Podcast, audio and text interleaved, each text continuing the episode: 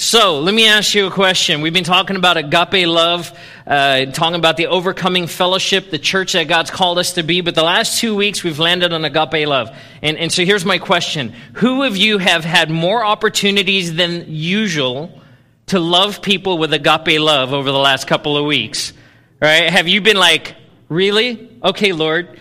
Yeah, I, I've been right there with you. Just, you know, I don't just preach these sermons, I live them. And, and, God's like impressing these things on my heart. I had lots of opportunities to love people this week when I didn't want to. Remember, I talked about how agape love, we can only give agape with God's help. If, it, if I can do it on my own, it's not agape. But I need His help. So don't be surprised when all of a sudden there's people popping up on your radar. You're like, oh, you know that moment, right? You're like, oh, this is one of those agape moments. Anyone have that conversation? Yeah, I, I had a moment this week where I did not want to go there. And God's like, you don't have a choice, right? Because I gave up my rights. And, and I actually had to walk quite a distance between where I parked my car and when I got to re engage with that person. And you know what? God did a work in my heart. It wasn't easy, but God did a work in my heart. And after a quarter of a mile, I was ready and saying, okay, Lord, not my strength, your strength. So let's be the church and love people well. January 28th, 1986. Anyone remember what happened that day? January 28th, 1986. There's thousands of people who gathered at Cape Canaveral in Florida to watch Space, Space Shuttle Challenger launch. If you're old enough, you remember that. You remember the images. You could probably just picture a mental image of what that shuttle looked like as it went up. 73 seconds after launch, the orbiter came apart, it disintegrated. Uh, a catastrophic failure that led to the death of all seven astronauts. And a nation, it was really on the forefront, at the beginning of, of this technology age when, when news was traveling very fast. Uh, I was reading, do, doing some research about this event, and, and the misconception is that millions of people watched it live. That, that actually wasn't true. There were a lot of people who watch, were watching live, and many of them were students because there was a teacher that was going up with that shuttle. But most people saw the rebroadcast within minutes after that event. But it's one of those marker moments if you uh, were alive or grew up in the 80s or uh, remember that season. It was something I remember uh, watching in, in South Africa, watching the first shuttle take off, I believe in 1981. Then in 1986, this disaster took place. President Reagan appointed the Rogers Commission to investigate what happened what hap- why did this shuttle, after years of successful launches, where uh, in fact we had, as, an, as a nation, we'd reached this point where we're like, we've got this thing down. We're launching shuttles now. When it's going, it's going like clockwork. It's working well. All of a sudden, this disaster brought the, the, the shuttle missions to a grinding halt for the next three years. No shuttles were launched. And President Reagan said, We need to figure out what happened. The discoveries were astounding as the commission dug, dug, deeper and deeper into what happened and what resulted in, in this failure and this catastrophic destruction of the space shuttle. And here's what they found. There had been warnings about a particular part on the main, main rocket boosters. There were two of them on the sides. Um, they were 12 feet in diameter, these rockets. They're just massive, massive, massive pieces of equipment. And they were built in sections, and between each section there was an O ring, a rubber O ring that sealed the sections from each other. Now, I've heard the story, and maybe you have before, how it was a 50 cents O ring that caused, it and it actually wasn't. This O ring was 12 feet in diameter. It was huge, it was a massive O ring. But it was this O ring, this rubber O ring, that gave way. And, and what happened as it separated under the tension of that, that rocket is the, the hot gases from the ignition process and from that launch escaped, getting onto the outside of the rocket. And, and if you've seen the pictures, you can see the fire start engulfing the rest of the rocket. And from there, just, it just came apart. One piece, one rubber O ring. Now, in, in the, the scheme of things, it's just, it is one small part, even though it's a 12 foot, uh, 12 foot diameter O ring. But it was one part one part that failed, that caused this destruction. Well, after finding out what, what was to blame, what part had gone wrong, they started learning more and more information. And this, this entire disaster has actually become a case study uh, for how we communicate and how uh, businesses and organizations communicate within themselves. And um, we'll get to that a little bit more in a second. See, the engineers warned NASA and said, We're not ready to launch. You can't launch the shuttle. See, Florida had a cold snap. It was January, and the temperature got down to 30 degrees. And they never tested these components in, in weather below 50 degrees, so 20 degree difference. And so the engineers were saying to NASA, you have to scrub the launch. We can't go because we've never tested the components. And the component of particular concern was the O ring. Now, the O ring had been tested and they'd already found that there was some deterioration, but, but it was determined that it was within acceptable limits. Try and explain that to the families afterwards, right? That it was within acceptable limits and that everything was okay. In fact, the engineer who was uh, uh, in charge of signing off and basically gave it the green light said, Yes, we're good to go, signed off, go for launch. He refused to sign the document, and his superior signed it for him. And that man, in fact, when, when they interviewed him, he said it was the best decision of my life not to sign that document. And they warned NASA and said, no, no, no. But you see, we were on a season, we had come off a season of just success, and everything was just going great. And you know what? The world was watching, and we had this teacher going up, and, and we're going. We're doing this. We're going for it. And they didn't heed the warnings. See, but here's the problem. It goes back even further. They discovered in 1977, almost 10 years before, as they, be, before the first shuttle flight, Right here in Downey, California, where they built the shuttle, they recognized that this was a weak point on the shuttle. In fact, there was a report uh, that was, was uh, given that said um, that, it, that there was a, the, the possibility of a safe abort, except for a case where hot gases leaked through the rocket casing, which was exactly the case in, in, in this situation.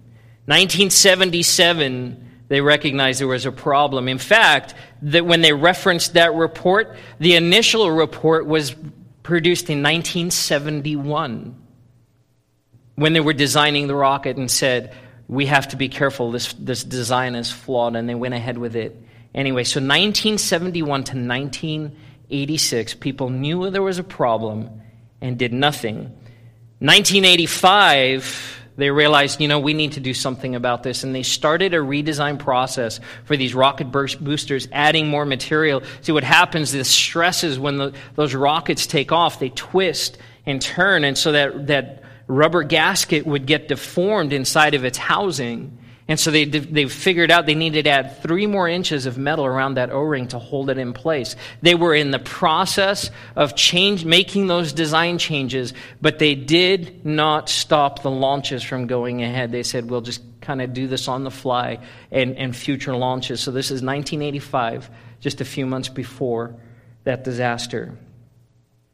They said that the problem was treated as an acceptable flight risk.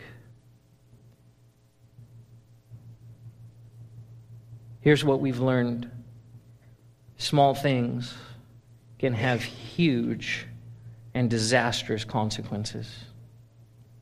Small things can have huge and disastrous consequences. There's a term that's used, and it's, this is kind of the ideal environment where it's described in, in psychology. The term is groupthink term was developed by a professor at Yale University in the early 70s. Groupthink is this. If you're in a room of people who all think one way and you know they're wrong and you know you're right, eventually you're going to start thinking the way they do because the group kind of wins. The more people say something is a certain way, the pressure on us to just say, well, okay, I will I will give up my convictions. I will walk away from the things I hold to and believe with all my heart. I will give those up in order to appease and fit in with the group. And this was a perfect example of groupthink. NASA had massive groupthink going on. We're go for launch, and there was this, there, this, this excitement about let's get that shuttle up in, in space. So much so that they didn't hear the warnings and didn't heed the warnings, and groupthink came in. Groupthink finds its way into the church and into our lives. And can I tell you, it's the small things that have disastrous consequences. See, God's not called us to groupthink, He's called us to God think. I just made that up. Not groupthink, but God think. And they stand in opposition to each other. We've been talking about the overcoming fellowship. What kind of church has God called us to be? We've been talking about agape love. In fact, we started a few weeks ago uh, discussing ecclesia. That's who we are. The Greek, Greek word for, for the church, ecclesia, the called out ones. In fact, it's the same term that's used uh, of, of the nation of Israel in the Old Testament. They were the ecclesia, the called out ones of God. Called out of death and into life, called out of slavery and into freedom, called out from being orphans to be sons and daughters of God. What we celebrated at the communion table this morning. We've been called from death to life, that Jesus has given us this gift from unrighteousness to righteousness. We talked about agape love over the last couple of weeks. That the foundation of all of this has to be, can only be love. Agape love, a love that's not common to the world, that doesn't make sense to the world, a love that can only be given by our, uh, by, with the help of God. A love that's no strings attached, that says, I love you no matter what. A love that gives up our rights and says, Lord, I'm going to take on your heart, your mind for people and love them the way that you loved me before we were reconciled. Agape love, uncommon love that doesn't make sense. I love that. The world just has to go, What is it about you? What is it about you? Ah, you're weird and I love it, right? the world should be saying about you, the people, and when I say the world, I'm just talking about the people around you. When you go to Albertsons, when you go to work, you take your dog for a walk down the street, the people you encounter, those people, they should go, There's something about you. You're not normal, and I like it. Right? We're called to be a peculiar people. Say, I'm peculiar. Now say it like you mean it because you are.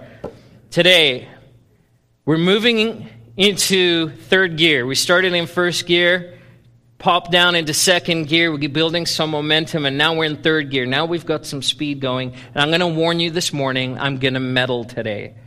I'm going to meddle. And, and my prayer is that you walk out of here kind of like, oh, man, really? So just be warned. Because I've been feeling it all week, so I'm just sharing with you. Again, started that we have to start with love, but today I want to I want to speak about the prophetic witness of God's righteousness. That we are called to be the prophetic witness of his righteousness. But we can't deal with righteousness before we deal with love, which is why we started with agape. 1 Corinthians 13.1, in fact, says this. If, if you can do all of these things, you can prophesy and you cast out demons and preach and do all of these things, and if you don't have love, what does it say you are? A resounding gong and a clanging cymbal.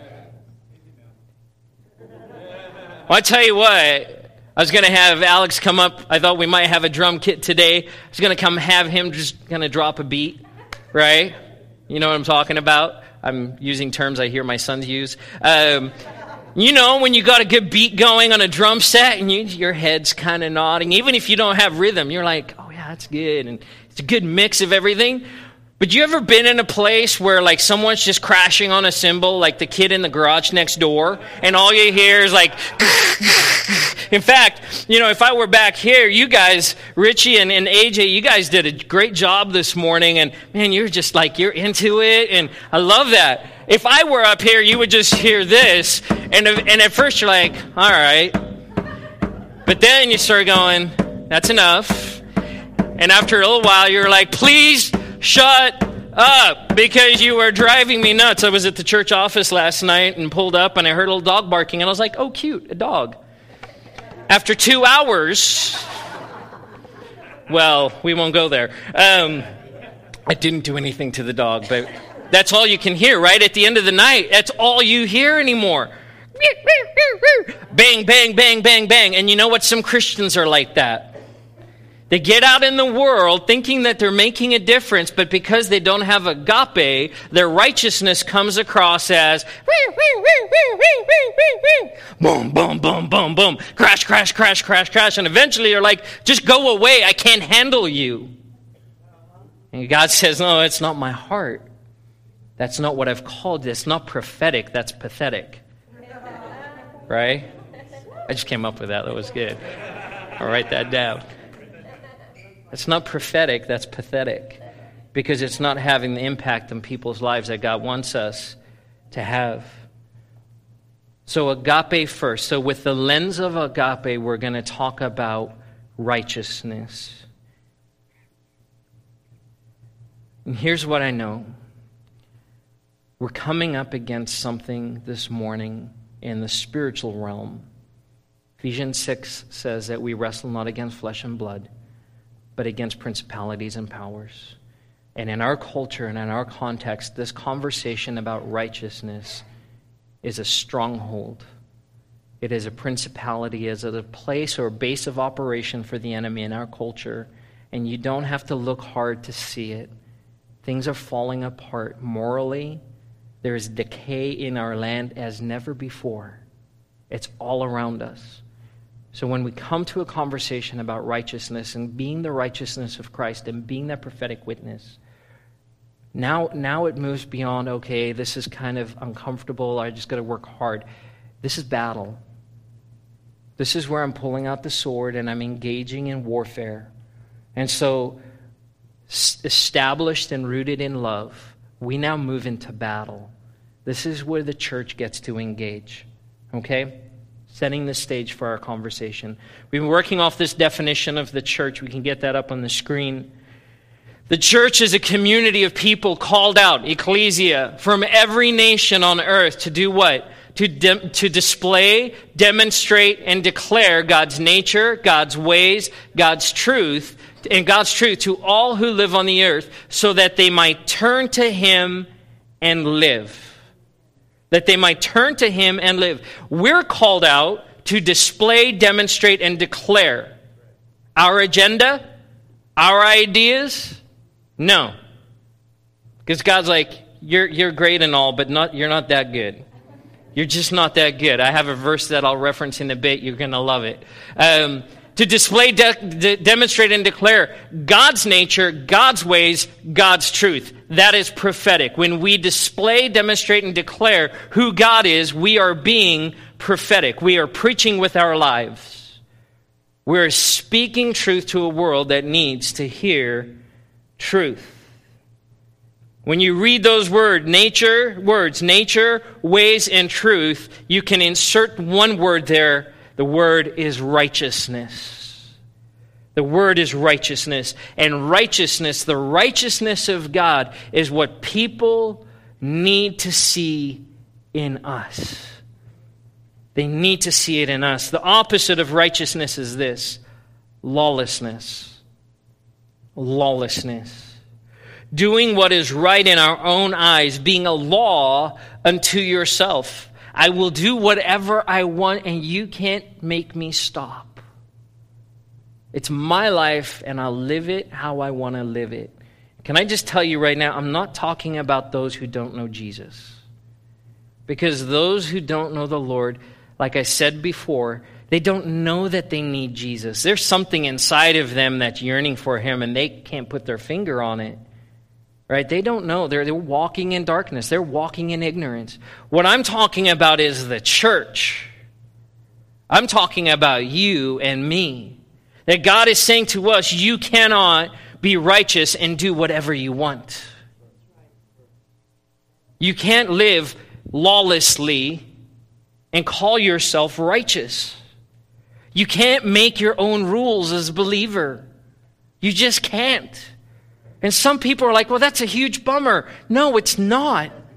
See, because when I make the rules for myself, I make the wrong rules and I live wrong. But when I align myself with His righteousness, His ways, His nature, His truth, oh, life is so much better. So much better. Lawlessness is a disregard for the ways of God. And those things are evidenced out in the world, quote unquote. But for our purposes this morning, I'm more concerned about how they're evidenced within the bride, within the body of Christ, within his church. See, we're called out and called into. We're called away from lawlessness and called into righteousness. And if we don't get this, if we don't live this, the results are disastrous. And here's the lie of the enemy it's just a small thing. It's just a small thing. Well, I got saved back in the 80s, and I know God was telling me you need to deal with this area of your life, and now it's not the 80s anymore though some of the clothing's coming back. But it's not the 80s anymore. And God's still saying you need to deal with this stuff. Well, it's just a small thing. 1971, a report said an abort is survivable in a space shuttle mission, except for if the gases leak. They identified the problem and never did anything about it until seven people lost their lives as the nation watched and then we were outraged. Don't think for a second that those places where God says to you, I'm calling you out, I'm addressing the things in your life that are out of alignment, that are lawless, that are not righteous, I'm calling you to address those things. Yeah, God, they're small things. The small things lead to us crashing and burning while the world watches. While the world watches. I want to go back in time a little bit. Man named Noah. You can turn in your Bibles this morning to Genesis chapter 6. Genesis chapter 6, and then we'll end up in 2 Peter chapter 2. So we're going to go from the very front to the very back. We're covering all of Scripture today. We're going to be here for about six hours. I'm just kidding. No, we're not. Um, Noah. The example of Noah's life, a man who lived in a time of extreme lawlessness. When you read the account of Noah, you recognize that people were doing whatever they wanted, and it didn't please God at all. Genesis chapter 6, verse 9 through 12. This is the account of Noah. Noah was a righteous man, blameless among the people of his time, and he walked with God. Noah had three sons Shem, Ham, and Japheth. Now the earth was corrupt in God's sight and was full of violence. God saw how corrupt the earth had become, for all the people on earth had corrupted their ways. Corrupted their ways, insert there, had become lawless. I will do what I want. I will live how I want. I'm going to revel and party and do everything my flesh desires. And here's one man in the midst of it. One guy. Imagine this one man in the whole world, him and his family, who was righteous and walked with God. And God's eyes were on this man.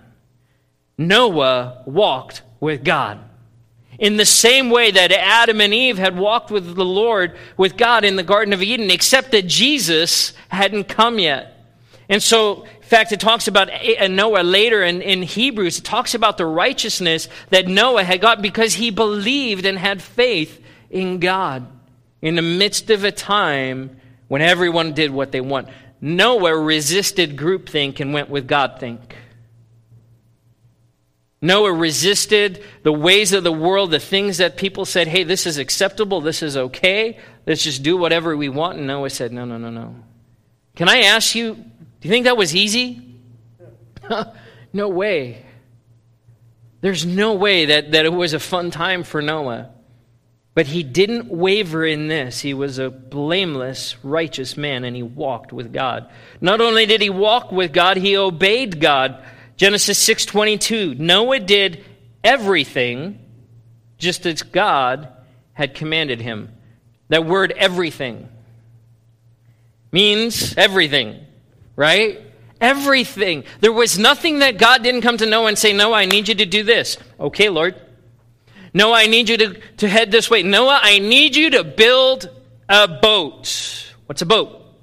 I need you to build an ark. What's an ark? Well, it's like a boat. What's a boat? it's going to rain. What's rain?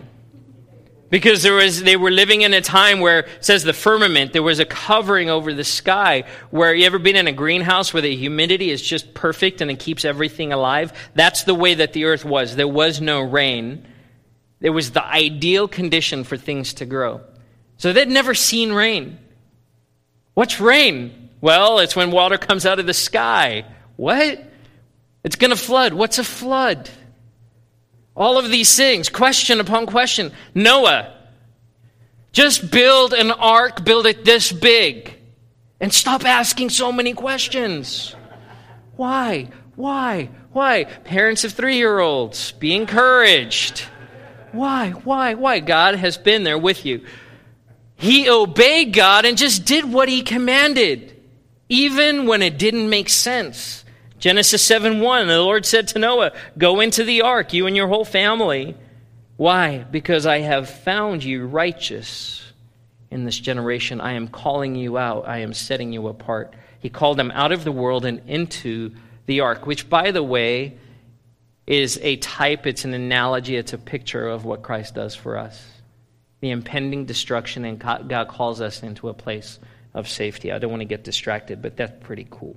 Um, Genesis 7 5, and Noah did all the Lord commanded him. And what was the result? Their lives were spared. Their lives were spared. God, uh, Noah obeyed God, and their lives were spared. Noah believed God's warning. Hebrews 11:7 says this, "By faith Noah when warned about things not yet seen, in holy fear built an ark to save his family." By his faith, he condemned the world and became heir of the righteousness that comes by faith. It's a heavy passage.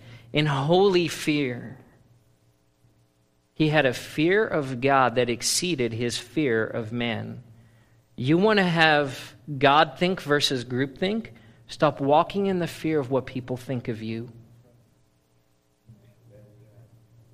God's opinion, what God thinks of who you are, matters more than any human being that walks on this planet. It has to. Because if it doesn't, you'll be swayed to the left and to the right. A holy fear, and it's not a cowering fear. You're God, I'm not. You get things that I don't. I'm going to listen to you. He became an heir of the righteousness that comes by faith. Again, a picture of what Jesus would do. It's all pointing to the cross. Noah believed God, he believed his warning. Noah proclaimed God's word, 2 Peter 2 4 through 10. For if God did not spare the angels when they sinned, but sent them to hell, putting them into gloomy dungeons to be held for judgment. If he did not, did not spare the ancient world when he brought the flood on its ungodly people, but protected Noah, a preacher of righteousness, and seven others, if he condemned the cities of Sodom and Gomorrah by burning them to ashes and made them an example of what is going to happen to the ungodly, if he rescued Lot, a righteous man, who was distressed by the filthy lives of what? Lawless men. Listen to this. For the righteous, for that righteous man living among them day after day was tormented in his righteous soul by the lawless deeds he saw and heard. What a picture. He was tormented in his righteous soul by the things that were going on in the world around him.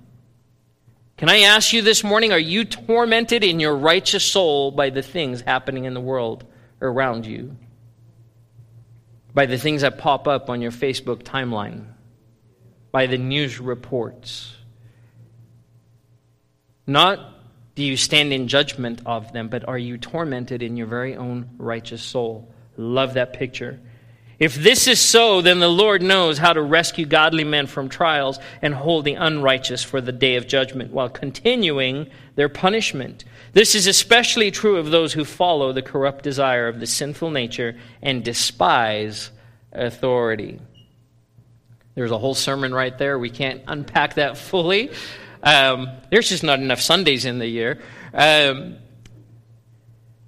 those who follow the corrupt desires of the sinful nature, lawlessness, I'll do whatever I want, and despise authority, because God says if you despise the authority that's immediately above you, you're despising his authority. You are not living in holy fear. And it all ties right back in. It all ties. Noah proclaimed God's word. He was a preacher of righteousness. How? Through his life. Through his life. People could not have not known, right, that he was a righteous man because he stuck out. He's the only one. Hey, Noah, you want to come over? No. Hey, Noah, you want to go party? No. Hey, Noah, you want to sleep with this woman? No. No, no, no, no. He must have had a sign that just said, no, don't stop asking me, right? No. No, no, no. Because I live for the Lord and I walk out in obedience to Him. Called out to be righteous people. This isn't a new concept. It started in the garden and it's going to continue until Jesus comes back and He says, I've called you to live uncommon lives. Called you to live not like the rest of the world in the ways that are acceptable and the things that the world says, oh no, this is okay. I've called you to a different standard.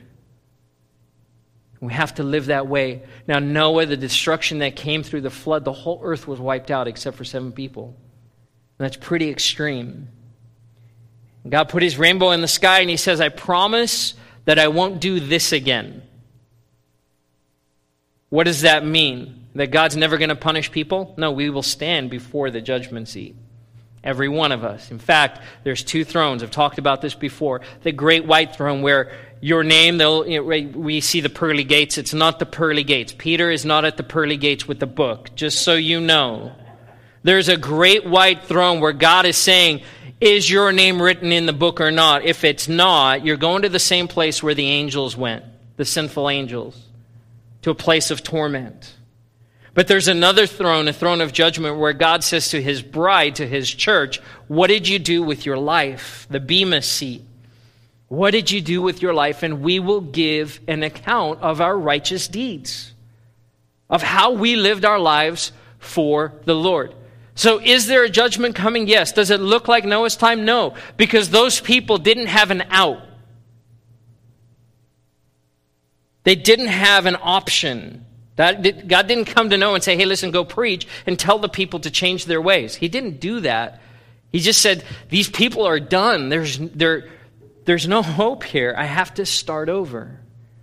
But for us, there's Jesus Christ, and we become the righteousness of God, and He calls us to go into the world and declare His truth, His love, His ways, to display, declare it. Why? So that people can see Him and turn to Him and live. God's given them a way to life.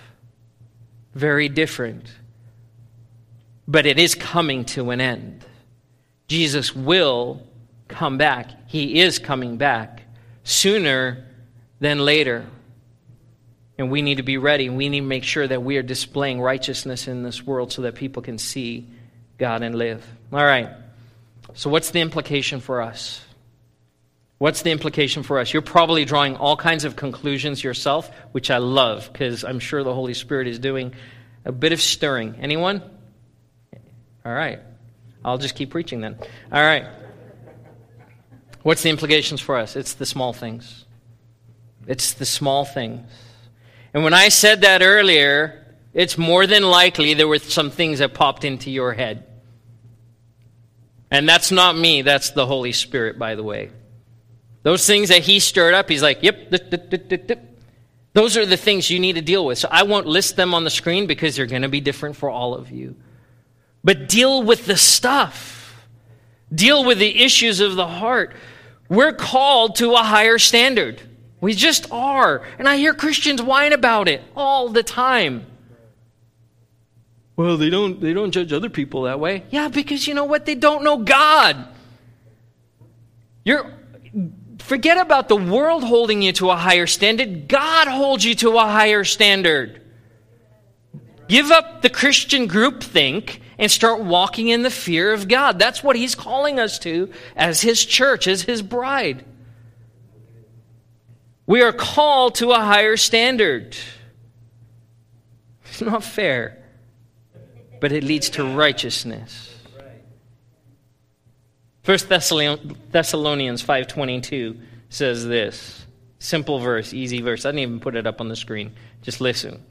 Avoid every kind of evil. Not entertain, not flirt with, not, hey, check it out.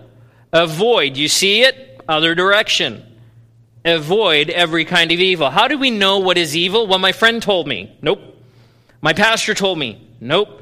Bible says very clearly that there will be false prophets. And we think about false prophets like this. You, you might have this picture in your image. Sunday morning, pastor's preaching. Some dude, right, comes, walks, big white beard, walks in and says, I am a pro- prophet and I have a message from God for you.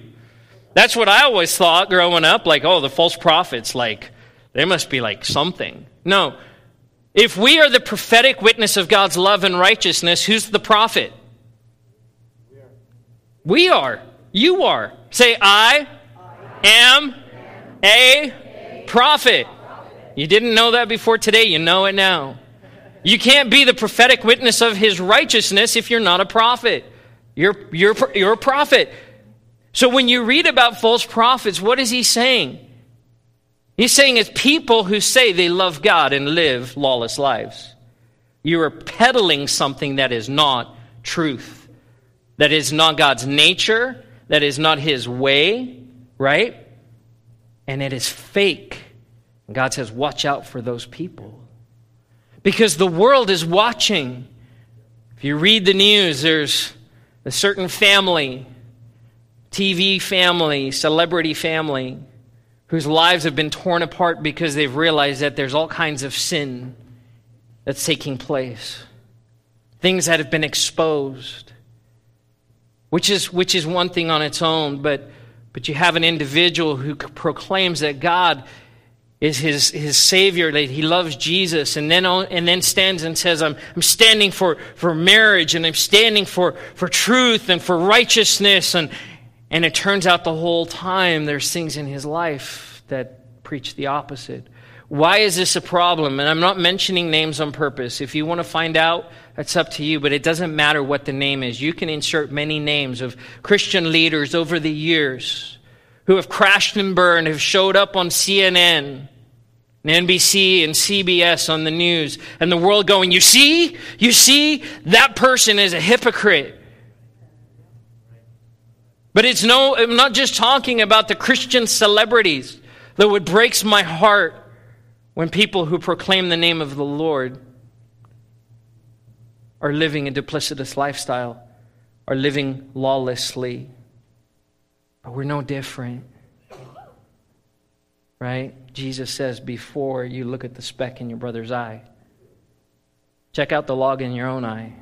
See what's going on in your own life avoid every kind of evil. It's a heart issue. It deals with our heart. I, ta- I preached a few months ago uh, about sin, about transgression and iniquity. In fact, this whole series is online. If you've missed any of these, I encourage you, go and listen to them online. They all fit together. Transgression is the act of sinning. It's the physical, I did the deed. Iniquity is this. It's what got me to the place where I was where I shouldn't have been. It's a matter of the heart. It's where the line is drawn, and you're like, well, how close can I get to the line? That's iniquity. And it's the small things that bring destruction. And so the issue here is not how close should I get, says avoid every kind of evil. That's the line. I'm going that way. Folks, that's righteousness. That's the embodiment of righteousness. Jesus came into this world, took on flesh, lived like you and me, but never sinned. Why? Because he was like, that sin, I'm heading this way. And Hebrews says, you know what? He did that. He faced every kind of temptation. Why? So we could relate to him. Because how crazy would it be if our Savior was unrelatable? But he, he we can relate to him. He avoided every kind of sin because he wanted to be righteous, just as his Father is righteous. And he modeled for us that it is possible. That it is possible. Iniquity will keep pushing you towards the line, and you will fight it every day of your life. Sorry, real encouraging. You will, but if it's the day where you start start ignoring it, the day where the engineer comes and he says, "Hey, we have a problem," and you're like, "Hey, this is within within the acceptable realm, right?" What was the term? I got to remember it. Um, acceptable flight risk. Where the enemy will come and there's something that, that iniquity, I'm not saying, hey, the devil made you do it. This is just you. All right? I grew up in the 80s. It was devil made you do everything. James says, no, your own heart gives birth to that crud. There's stuff you can blame the devil for, but most of the time, just look inside. It's a matter of the heart. Okay, where was I? All right. This is an acceptable life risk. The enemy is going, it's, it's just a small thing. And in your mind, you're going, yeah, that, that, that's good. I'm technically not across the line, but you are now closer to moving into a place of destruction. Avoid every kind of evil, head the other way, fix the stuff. Deal with the issues, the big things and the little things. The little things bring destruction. Self righteousness is a problem. Believers who take on this attitude I'm better than all of you. You know, the, the, the only people that Jesus really got angry with were the, were the Pharisees. And their attitude was, right? The guy prays, the Pharisee prays, God, I thank you that I'm not like these other people. I'm not like them. Thank you, Jesus. Actually, they wouldn't have said Jesus, but thank you, God. Thank you, God. I'm not like these sinners. And Jesus is like, oh, oh brother. Self righteousness. We have nothing to give. I want to share a very encouraging passage with you Isaiah 64 6. I told you it was coming. All of us have become like one who is unclean, and all our righteous acts, all your righteous acts, are like filthy rags. We all shrivel up like a leaf, and like the wind, our sin sweeps us away. Sobering, not encouraging, right? The very best you have to offer on your own is like a dirty, filthy, stinky rag. And not only that, you're just like a leaf. It's going to fall off a tree, it's going to be blown away. And what's carrying you there? Sin. This is the warning to the church. Jesus saying to his bride, Don't be that kind of person. Don't live that kind of life. See, because you don't have to de- rely on your own righteousness. There's a righteousness that comes from Christ that has been made freely available to you and me. In fact, the Bible says that we are the righteousness of God in Christ Jesus. It's not just something that you have, it's something you are. It's how God sees you. But that brings me to my next point. What's the implications for others? See, because this prophetic witness of your righteousness is not meant for here. It's good to see it here. But, but man, when prophets prophesy to other prophets, so what? We were supposed to know those things. We're supposed to see those things. It's when we walk out of church on a Sunday morning and we stop being the church at the door and we go back to our lawless ways. I'm righteous here, but I do whatever I want out there. What do people see in your life that sets you apart from the rest of the people in their lives? What do they see? What's the implication for others? Life or death? Life or death. Micah, can we get the definition back up?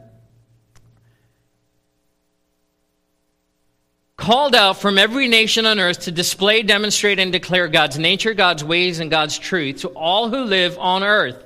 Everybody. Why? So that they might turn to Him and live. When you demonstrate and display and declare who God is and people see it in your life and they go, there's something about your life. Not only are you a loving person and you, you care about me like I've never been cared about, but there's something else about your life. You don't just do the stuff that everyone else does.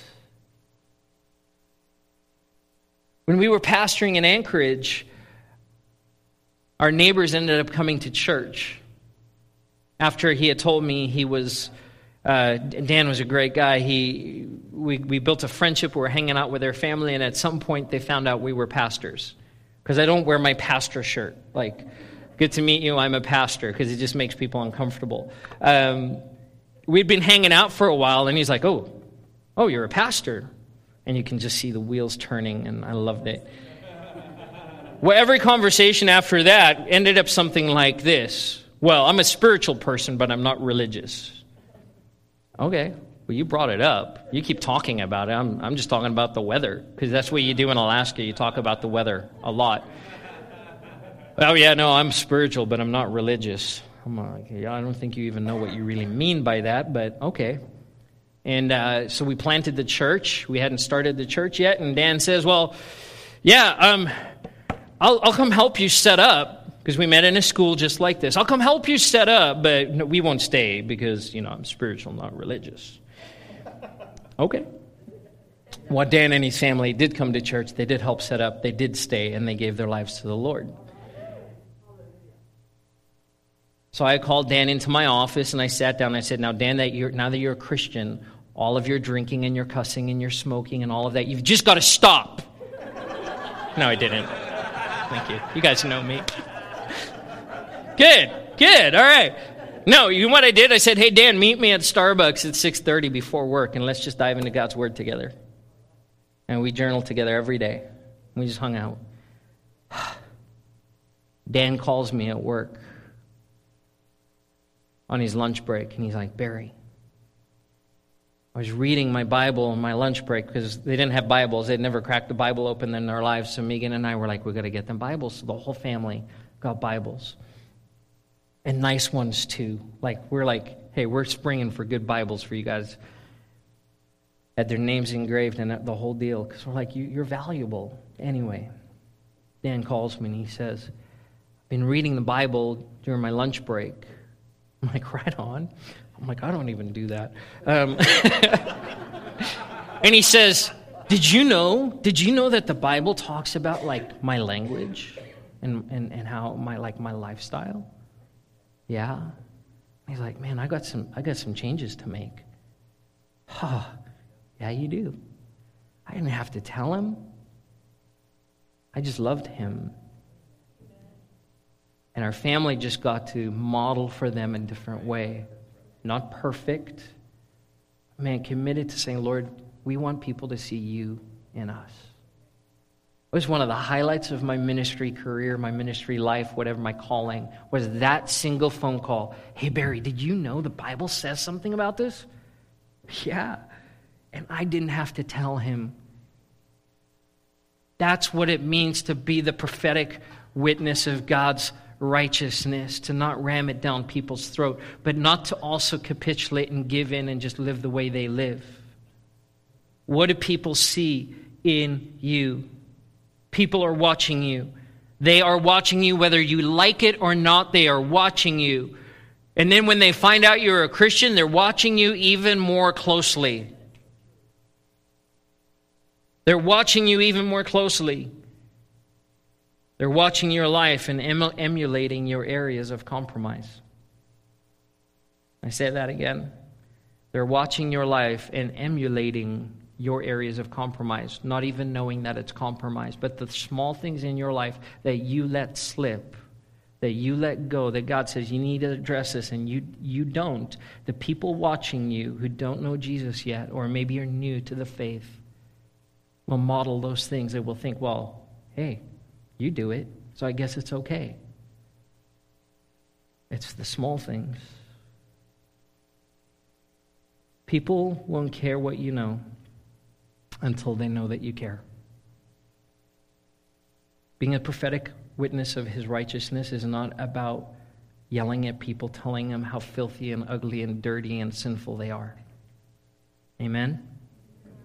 It's about us being the bride of Christ, about being his church and going into the world and loving people into the kingdom of God, that we love them in such a way that they want to be around us. And when they're around us, they go, There's a way that you live your life that's not normal, and I like it.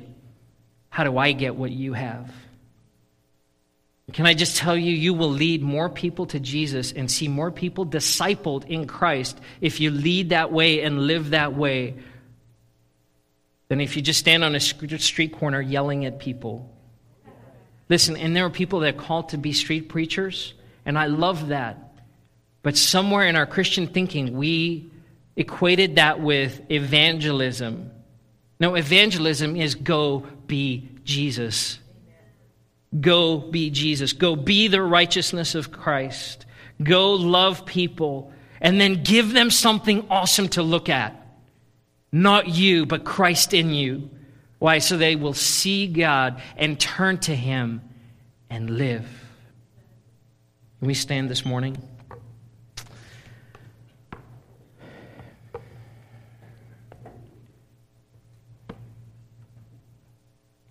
What's the stuff?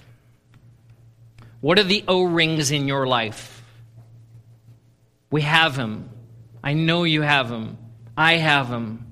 What are the things that God is saying to you and has been saying to you, maybe for the first time today or for the last 15 years? God's saying it's time to deal with that thing. It's time to fix that. It's time to get it right because if you don't, it's going to lead to destruction. As your pastor, my desire is that there wouldn't be one person in this church who has to come to me and say, Pastor, my life is falling apart because of compromise.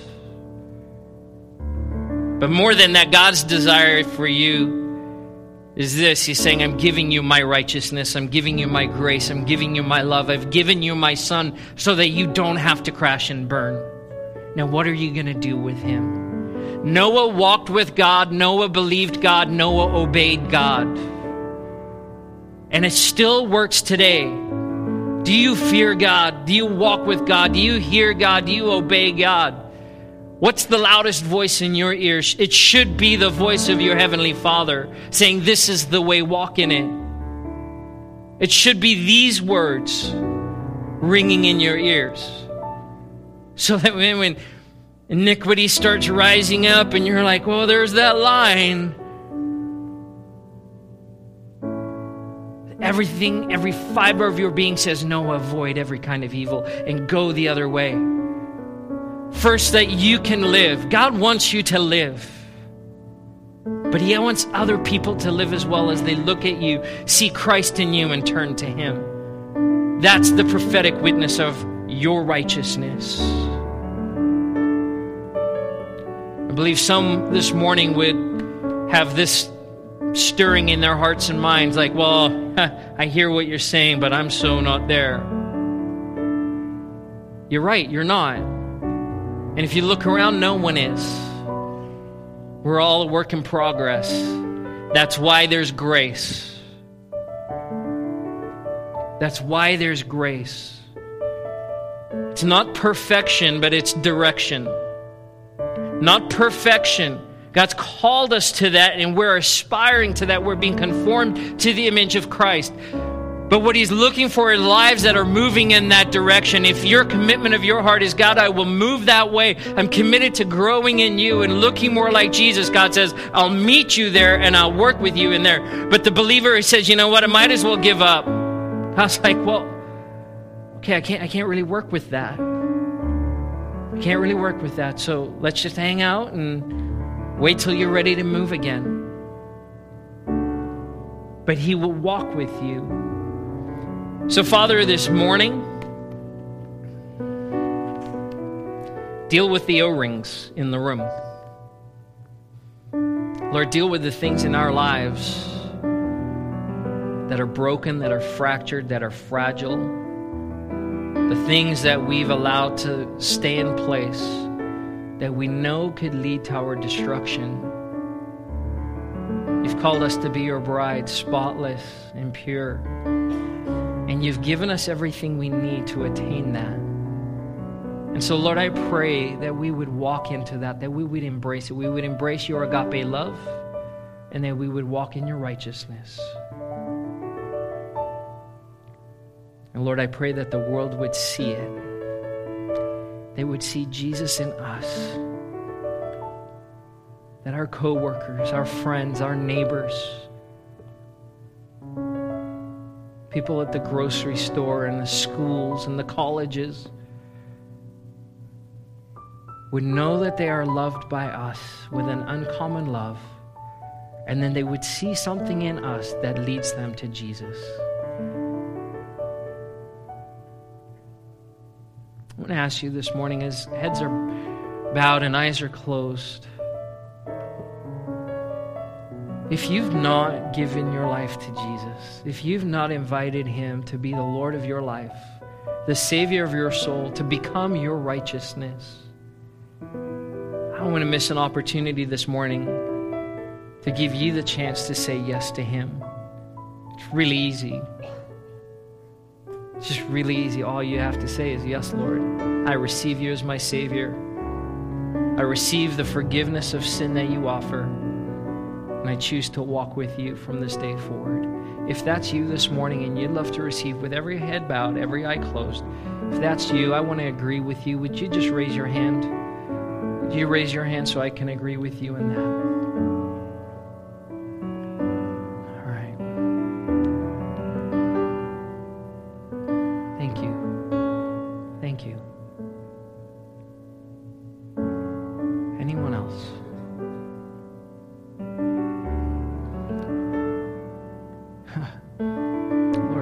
Says that there is celebration in heaven when one person gives their life to Jesus Christ. There's a party right now because someone here today said yes. But Lord, I pray now that we would go and be the church, to be your love, to be your righteousness to a world that needs it. In your name, amen.